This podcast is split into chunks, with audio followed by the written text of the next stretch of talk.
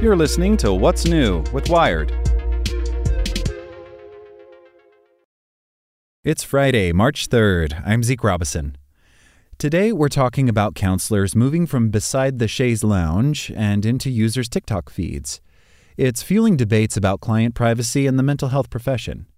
Make sure to listen to the end to find out what other Wired podcasts you can check out today. Jeff Ayers didn't like his therapist. Their sessions felt stilted, and her mind seemed to be elsewhere. Ayers, a news producer from New York, wondered whether it was his fault. After all, she had good reviews online, and he had found her through his works insurance. Then he found her TikTok account. It wasn't just her follower count, 50,000 people, that caught his eye. It was the videos themselves. His therapist, it turned out, was also an influencer. Her bite sized videos helped people make decisions quicker, or explained why people don't have to apologize for their feelings. Was she just thinking about her next post while we were in the session together? Ayers says. What's her real goal? Was she trying to help him, he wondered, or was she chasing social media clout? During the pandemic, when the world's mental health took a nosedive, the amount of mental health content on TikTok shot up. The hashtag mental health tag has 70.5 billion views. Add to this the explosion of the app's popularity, with users more than doubling since COVID struck, and you get TikTok therapists broadcasting advice to their followers en masse. As more and more therapists have started posting advice online, especially on TikTok, professional bodies have struggled to keep up. In the United States, the American Psychological Association, or APA, published its first set of social media guidelines for psychologists only in October 2021. In the United Kingdom, the British Association for Counseling and Psychotherapy, or BACP, refreshed its guidelines in March 2021. These guidelines call for the online and physical worlds to be kept separate as much as possible. With their IRL clients, psychologists should consider the need to avoid contact with their current or past clients on social media, recognizing that it may blur boundaries of the professional relationship, the APA suggests. Yet, as in Ayers' case, an algorithm can quickly take this out of a therapist's hands. If your therapist has tens of thousands of followers on TikTok, chances are they'll pop up in your For You page. Does stumbling upon your therapist dancing to Hannah Montana when you're scrolling on your lunch break cross a line? Ayers felt uncomfortable that his therapist hadn't been transparent about also maintaining an online presence. I think it's just strange to find you're working with someone who's pursuing that, and it's not upfront, he says. A bigger problem is that when a therapist is posting online, there is the temptation to use subject matter from sessions as inspiration for content. An absolute no no. This happened to Michael, who lives in the US and asked Wired not to use his real name for privacy reasons. He actually found his therapist through social media. He had a specific emotional issue he wanted help with, and he came across a therapist who made YouTube videos for about 12,000 subscribers whose content specialized in psychoeducation about this more niche issue. Michael realized this therapist was a practicing psychologist in the same state as him, so he reached out and began sessions with him. But Michael quickly noticed that a couple of days after a session, his therapist would upload a video that contained content uncomfortably related to what they discussed. You're like, God, is this person using me for inspiration? He says. It makes you second guess yourself when you're going to the next session. He never confronted his therapist about it and stopped seeing them after six months. Therapists are also facing negative consequences of being open about their work online. In August 2022, one licensed counselor, Shabri Rawls, or at Unusually Brie on TikTok, posted a video in response to an article on the rise of single men, in which she told men to go to therapy. The video went viral, and she was terminated from her job the same week. Another therapist, Eileen Glantz, under the handle at SideQuest Therapy, was on the receiving end of backlash after she posted a TikTok in which she complained about a client trauma dumping, where a person overshares traumatic details without the other person's consent.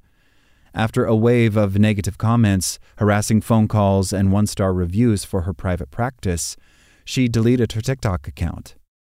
Ella White, a counseling psychologist in training at the University of Manchester, kept waiting for social media ethics to come up in her training, but it never did.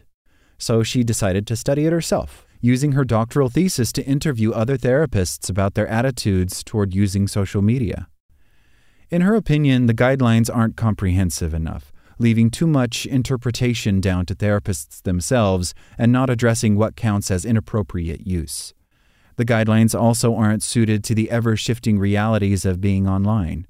This creates a difficulty in creating guidelines that are not as vague as current recommendations, but also not so specific that they feel like rules, which then become outdated, she says.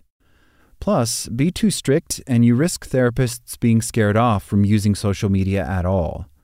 That therapists are having trouble navigating boundaries online perhaps isn't surprising, says White. It's a new demand for the profession, and the guidance on this is newer still. It is also just that guidance, not a set of explicit rules, meaning that if therapists don't adhere to it, there won't necessarily be repercussions. White is conducting research on what better guidelines might look like and how they might be better disseminated. She thinks they could include types of ethical dilemmas therapists may encounter on social media, to include awareness of issues they may face and guidance on what they could do in these situations. To this end, White thinks those designing the guidelines should spend more time actually speaking with psychologists to hear their experiences and where their concerns and fears lie. This hopefully would get therapists to adhere to guidance more closely. One of the most successful therapist cum influencers is Jeff Guenther, better known on TikTok as at Therapy Jeff. 18 months into the pandemic, Guenther, a licensed counselor based in Portland, saw that the topic of mental health was really trending, he says. A passion for fighting mental health stigma, combined with a feeling that content creation seemed like fun, prompted him to start posting on TikTok in September 2021. His first three videos, where he tried to be too funny and weird, he says, bombed. But then his fourth, Five Questions You Should Ask Your Therapist Right Now, went viral, and the rest was history. Today, 2.4 million followers watch his videos. The Biden administration asked Guenther to talk about the U.S. president's new economic plan to his followers, and he's writing a book. Guenther loves being in the spotlight and being recognized on the street. He says about half of his income now comes from his online presence. He sells merchandise, including a t shirt that says Favorite Client. The content produced by Guenther and other therapists defies the traditional picture of therapy, that it be bespoke, tailored to your history and emotional needs. Instead, it's overtly general. And amid the love his followers show for him, some of Guenther's videos have been called out for offering advice that is too one size fits all or which borders on toxic positivity. In one video about feeling like a burden, he tells the viewer, You're not a burden on anyone. It's not that you're too emotional, it's that you grew up around someone who couldn't support your emotional needs. Multiple users called out this advice for potentially offering narcissists or abusers an excuse for their behavior. What if sometimes a viewer who may feel exonerated by Guenther's advice is indeed the problem, they argued. A lot of the content I make is not going to apply to everybody because it's vague, it's not nuanced, it's just 30 to 60 seconds, says Guenther. So I'm going to assume that the people that are watching my content know what's for them and know what's not for them. Guenther eventually hopes to leave TikTok once he's built a big enough following that he can take with him to a different platform. In an ironic twist, the platform is negatively affecting his mental health. There's this weird addiction that I have to the likes and the views, he says. It feels toxic. In an ideal world, people wouldn't be getting their mental health advice from TikTok or Instagram. The support is generic, the credentials of its dispenser often unquestioned.